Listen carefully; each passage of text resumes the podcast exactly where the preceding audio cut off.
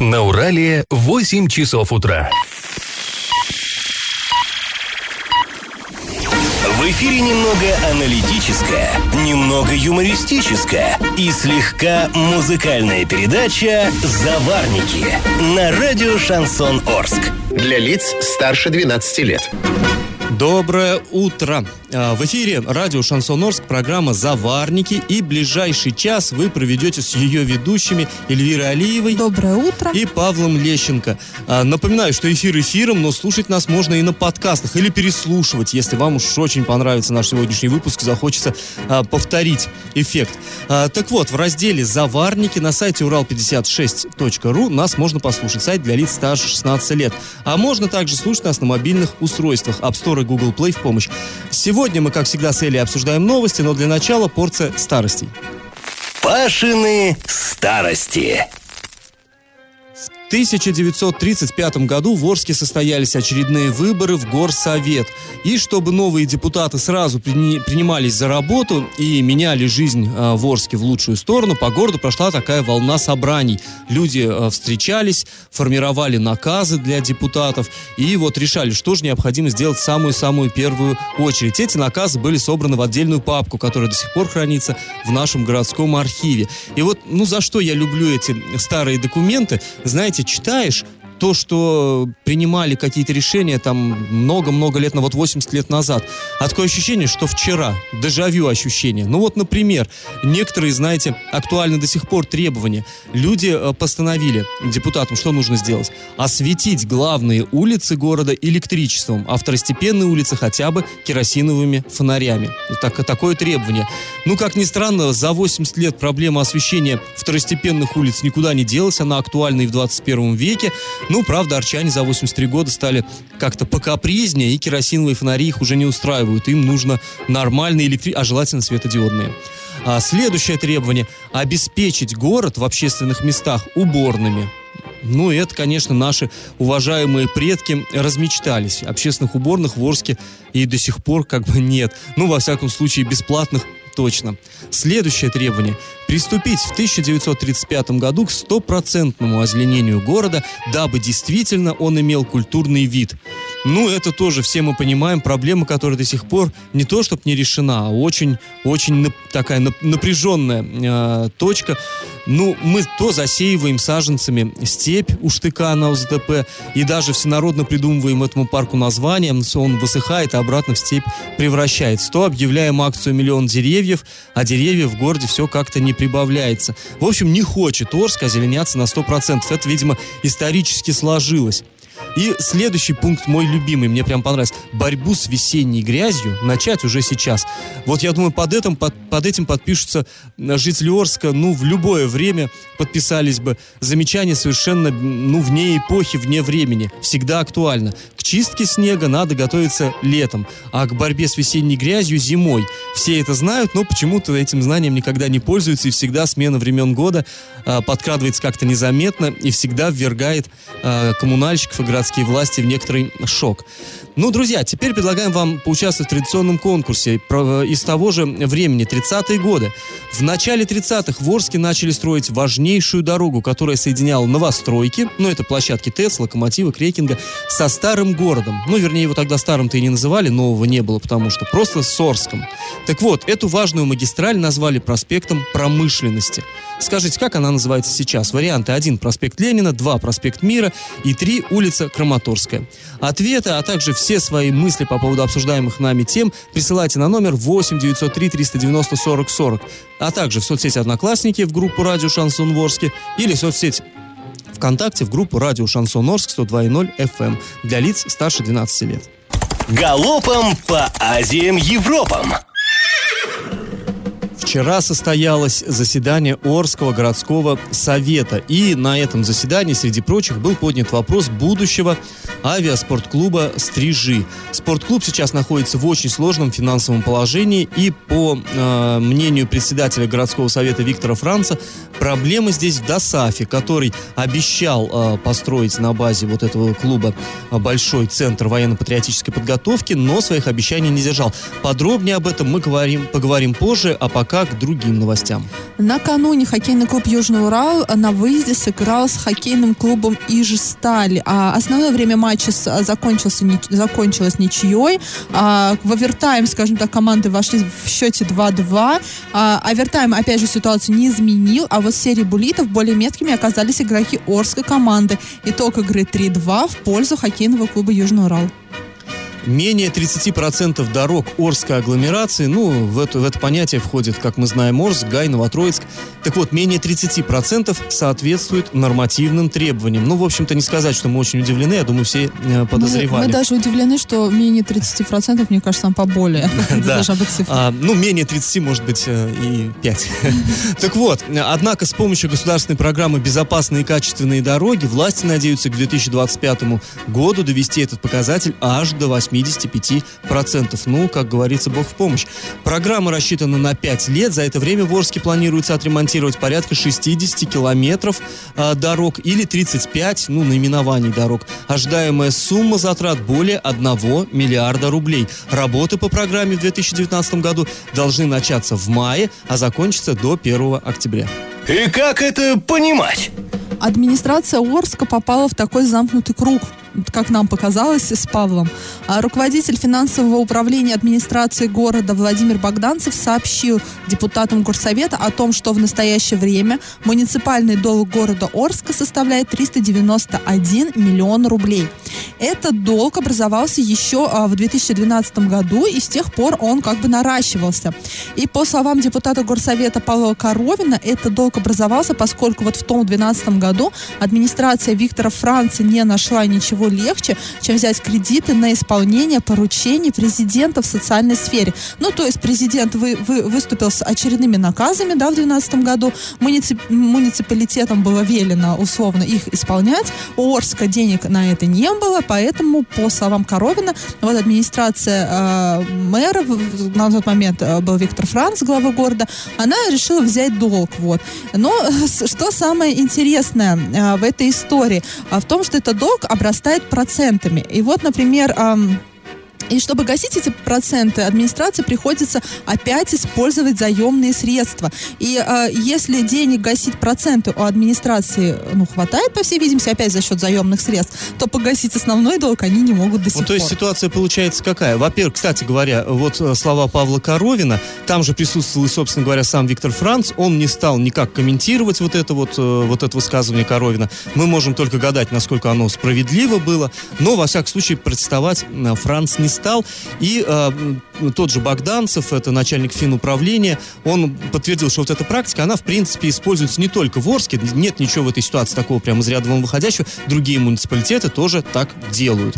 А, так вот, и получается, что есть долг, взяли основной, а, кредиты, а, гасятся проценты, и получается, ну, естественно, депутаты возмущались, что фактически у нас в никуда выбрасывается там вот порядка 30 а, миллионов Да, вот в нынешнем году около 30 миллионов рублей, это только, это только процент, который надо погасить. Есть деньги-то потрачены давно, а сейчас просто ежегодно какие-то крупные суммы выбрасываются просто на погашение кредитов. При том, что основная сумма, она практически не меняется. Вот в прошлом году, сказал Богданцев, в 2017 удалось погасить основной долг на 67 миллионов рублей. Вот в нынешнем году, к сожалению, уже такой возможности у муниципалитета нет. Ну вот представь, 391 э, миллион – это долг. Если в год по, по 67 миллионов гасить, плюс кре, э, проценты по кредиту 30 миллионов, это мы через сколько погасим этот долг? Еще, ну, еще да. лет, пятилеточку надо подождать. Но согласись, да, это странно, что муниципалитеты в такие многомиллионные долги вылазят, чтобы выполнить наказы президента. Ну, наверное, где-то в этой системе есть какая-то брешь. Я в теме. Ну, а мы возвращаемся, как и обещали, э, к теме будущего авиаспортклуба «Стрижи». Это организация, ну, просто на самом деле такая мега крутая. Их очень мало у нас по стране таких. Открыта была еще в 30-е годы, и там, э, кстати, посещали в разное время вот эти занятия, там 13 героев Советского Союза.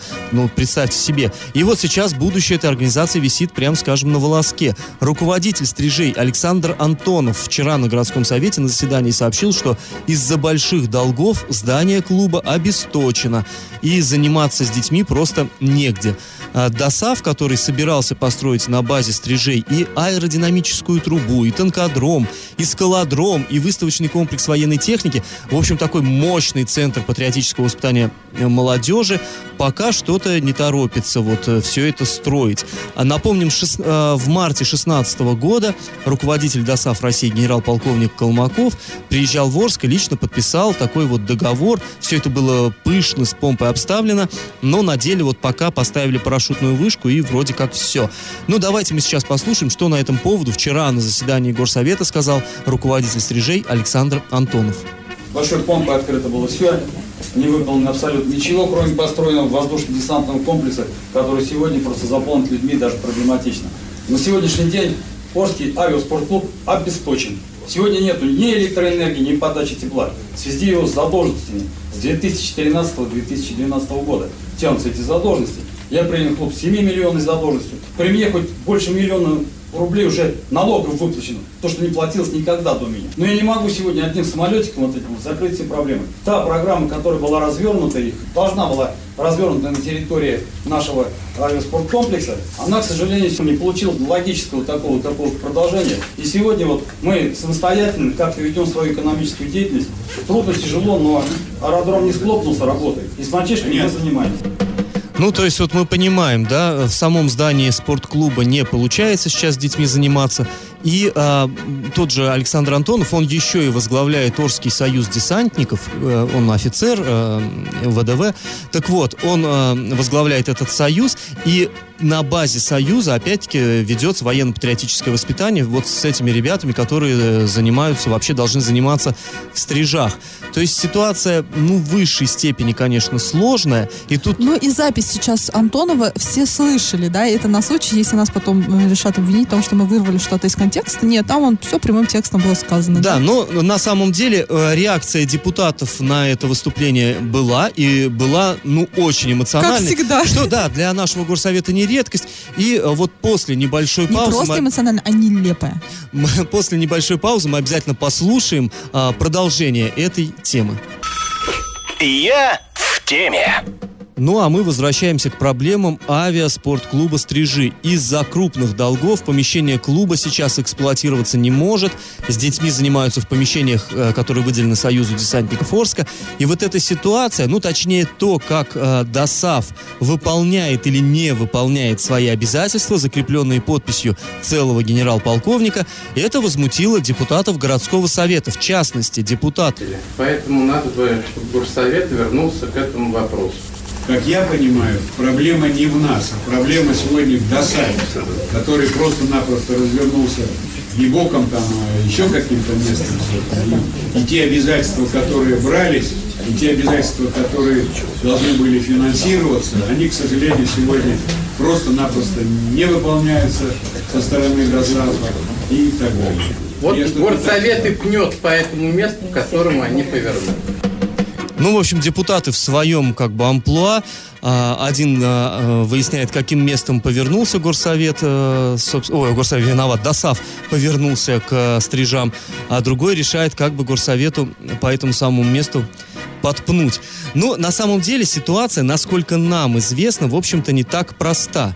Дело в том, что вот этот договор-то, он по сути был подписан между ДОСАФом, да, и муниципалитетом. И обязательства определенные есть у обеих сторон. И там еще надо сильно разбираться, на самом деле, где что выполняется, где что не выполняется. И даже, ну, там разные есть точки зрения на это. Я думаю, что мы продолжим еще в этой теме разбираться. Да, и, и бок, бо, не боком повернулся, по всей видимости, не только ДОСААФ, но и тот же, тот, тот же самый муниципалитет. И вроде, да, этот договор подписывался тогда, когда главы города, кто был, Сергей Сухарев? Сухарев был, да. Ну, в любом случае, есть о чем поговорить поговорить, еще есть к чему вернуться вот в обсуждении этой темы. Но пока, к сожалению, вот факт есть факт. А я, а Стрижи я без могу... отопления, без света. Да, а я вот прям предугадываю ответ нынешнего главы города, если его, например, спросят, а почему, Андрей Викторович, вы, например, не способствуете тому, чтобы на стрижах все-таки появился вот этот комплекс, да, ну еще раз свяжитесь с ДСАФом России. Да, тут важно отметить, что речь идет о ДСАФе России, а Да, нашей, это да, не о- наш местный, не это наша напрямую подчиняется организация, Москве. Да, именно вот российский ДОСАФ. Почему бы вот за- заново не возобновить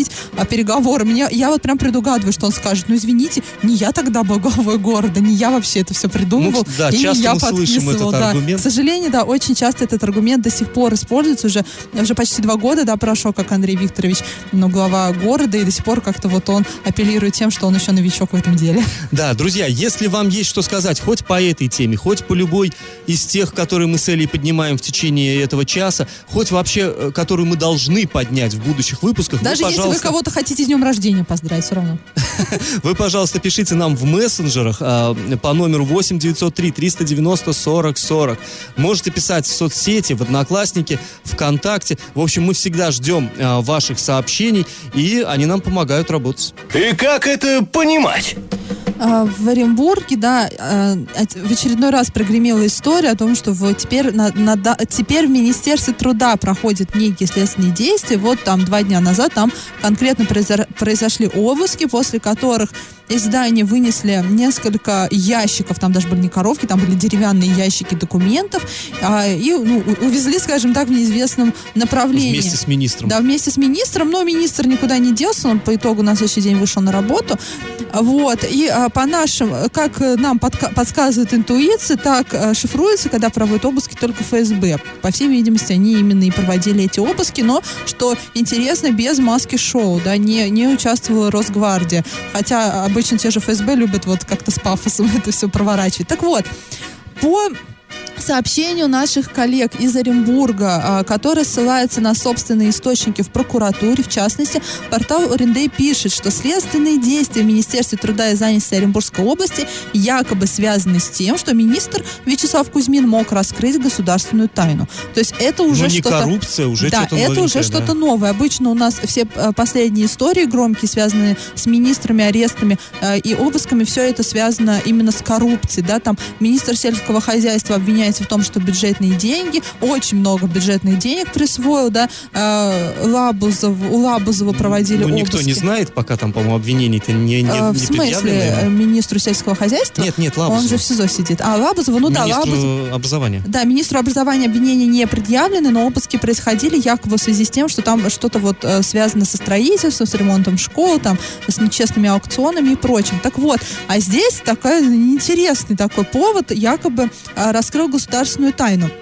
А В самом министерстве ничего не комментируют. Мы связались а, с прокуратурой Оренбургской области, там сделали большие глаза и сказали, ну как, мы вообще не, не имеем никакого отношения к этой истории и, в принципе, такую информацию дать не могли. Но мы нашим коллегам привыкли доверять, и, наверное, да, если есть такая информация, значит, не просто так она распространяется, действительно там, но дыма без огня не бывает. Так вот, а мы, а, наш корреспондент накануне отправился в Министерство труда, чтобы на- а, застать на месте Вячеслава Кузьмина, но его на работе не было, хотя в этот день он присутствовал на аппаратном совещании губернатора. Ну, то есть его явно не задержали, он нигде не сидит, он работает, и, по всей видимости, никаких обвинений ему тоже не предъявляли, да?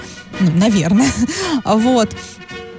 А, и э, замминистра Ирина Макеева подтвердила информацию, что да, были обыски, вот эти вот дежурные фразы, однако на вопросы, с чем они были связаны, известно ли ей что-либо о распространении каких- неких государственных тайн, проводились ли обыски а, в месте, где живет министр, она ответить не смогла. А, она сказала, что просто ей ну ничего э, не известно. Но по, не- по неподтвержденной информации в отношении Вячеслава Кузьмина вроде бы возбудили уголовное дело, но на сегодня достоверно неизвестно вообще что это было. Но я опять же говорю, если участвовала в ФСБ, то они обычно а, любят вот это все как-то тайны покрывать. Обычно, если там Следственный комитет, либо еще кто-то проводит обыски, то а, всегда информация появляется быстро на сайтах, все, все предельно открыто. Галопом по Азиям Европам. В РЖД рассказали, как будут выглядеть новые плацкартные вагоны. Теперь полки будут выглядеть как диван с подлокотниками.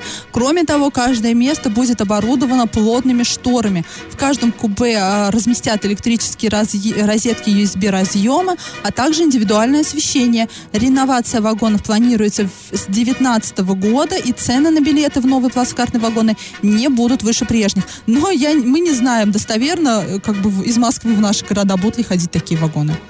Да, до сих пор, кстати, многие в, в некоторых поездах вагоны старого типа ходят. Есть новые, там, с биотуалетами и прочее, есть старые. То есть все это постепенно замен- замена происходит, не так быстро, как нам бы хотелось.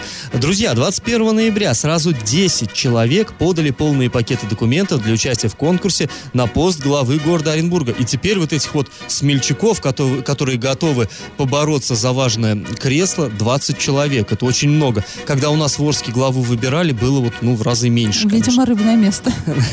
А, так вот, в этом списке ожидаемо оказался исполняющий обязанности главы города Сергей Николаев, а также документы на участие в конкурсе подал глава Северного округа города Сергей Чуфистов. А, вот буквально вчера мы говорили, что предыдущие 10 человек, которые вот на вчерашний, на вчерашний день, на утро вчерашнего дня подали документы, как-то они выглядели не слишком серьезно, и мы прогнозировали, что будут два каких-то политических тяжеловеса, и вот, э, они.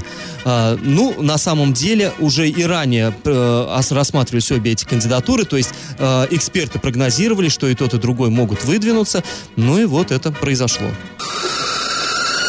Накипело! Ну что ж, накипает у наших э, слушателей э, много разных тем. Вот, в частности, нас э, спрашивают наши, э, значит, слушатели, что почему же у нас нет светофора, не установлен на площади Комсомольской. Ну, на самом деле, э, я, как тоже человек, который иногда садится за руль, у меня тоже, честно говоря, друзья, вот эта тема как-то удивляет. Уже не первый год ведутся разговоры о том, что на площади Ком- Комсомольской пора бы установить все-таки светофор, сделать пешеходный переход регулируемым. Сейчас, особенно когда во время, ну, в выходные, допустим, какие-то праздники, проехать через Комсомольскую, ну, совершенно невозможно, потому что поток пешеходов э, такой серьезный, и э, по правилам дорожного движения всех их надо пропускать, они идут по зебре, и приходится автомобилистам тормозить, ждать, пока все вот пройдут, э, а, ну, а проходит один человек, за ним другой, вроде и не плотный поток, а пропускать надо всех по правилам. Но пока, к сожалению, почему-то э, городские власти никак не созреют вот до мысли установить там э, светофор, чтобы как-то более организованно все это происходило. Насколько нам известно, не раз и не два уже поступали такие вот э, предложения в администрацию города, но считается, что нецелесообразно там размещать светофорный объект. И еще такой вопрос э, на, к нам поступил. Почему в поселке Степной Орска не горят уличные фонари? А, и в Инстаграм э, урал56.ру для лиц старше 12 лет обратились, э, собственно, жители поселка э, с, жалобами на, с жалобами на негорящие фонари. Объяснить причины этого мы попросили администрацию города, а после осмотра линии наружного освещения специалистами МРСК «Волги», это Оренбург Энерго, выяснилось, что дефектов не, выли- не выявлено. Однако обнаружено большое количество перегоревших ламп.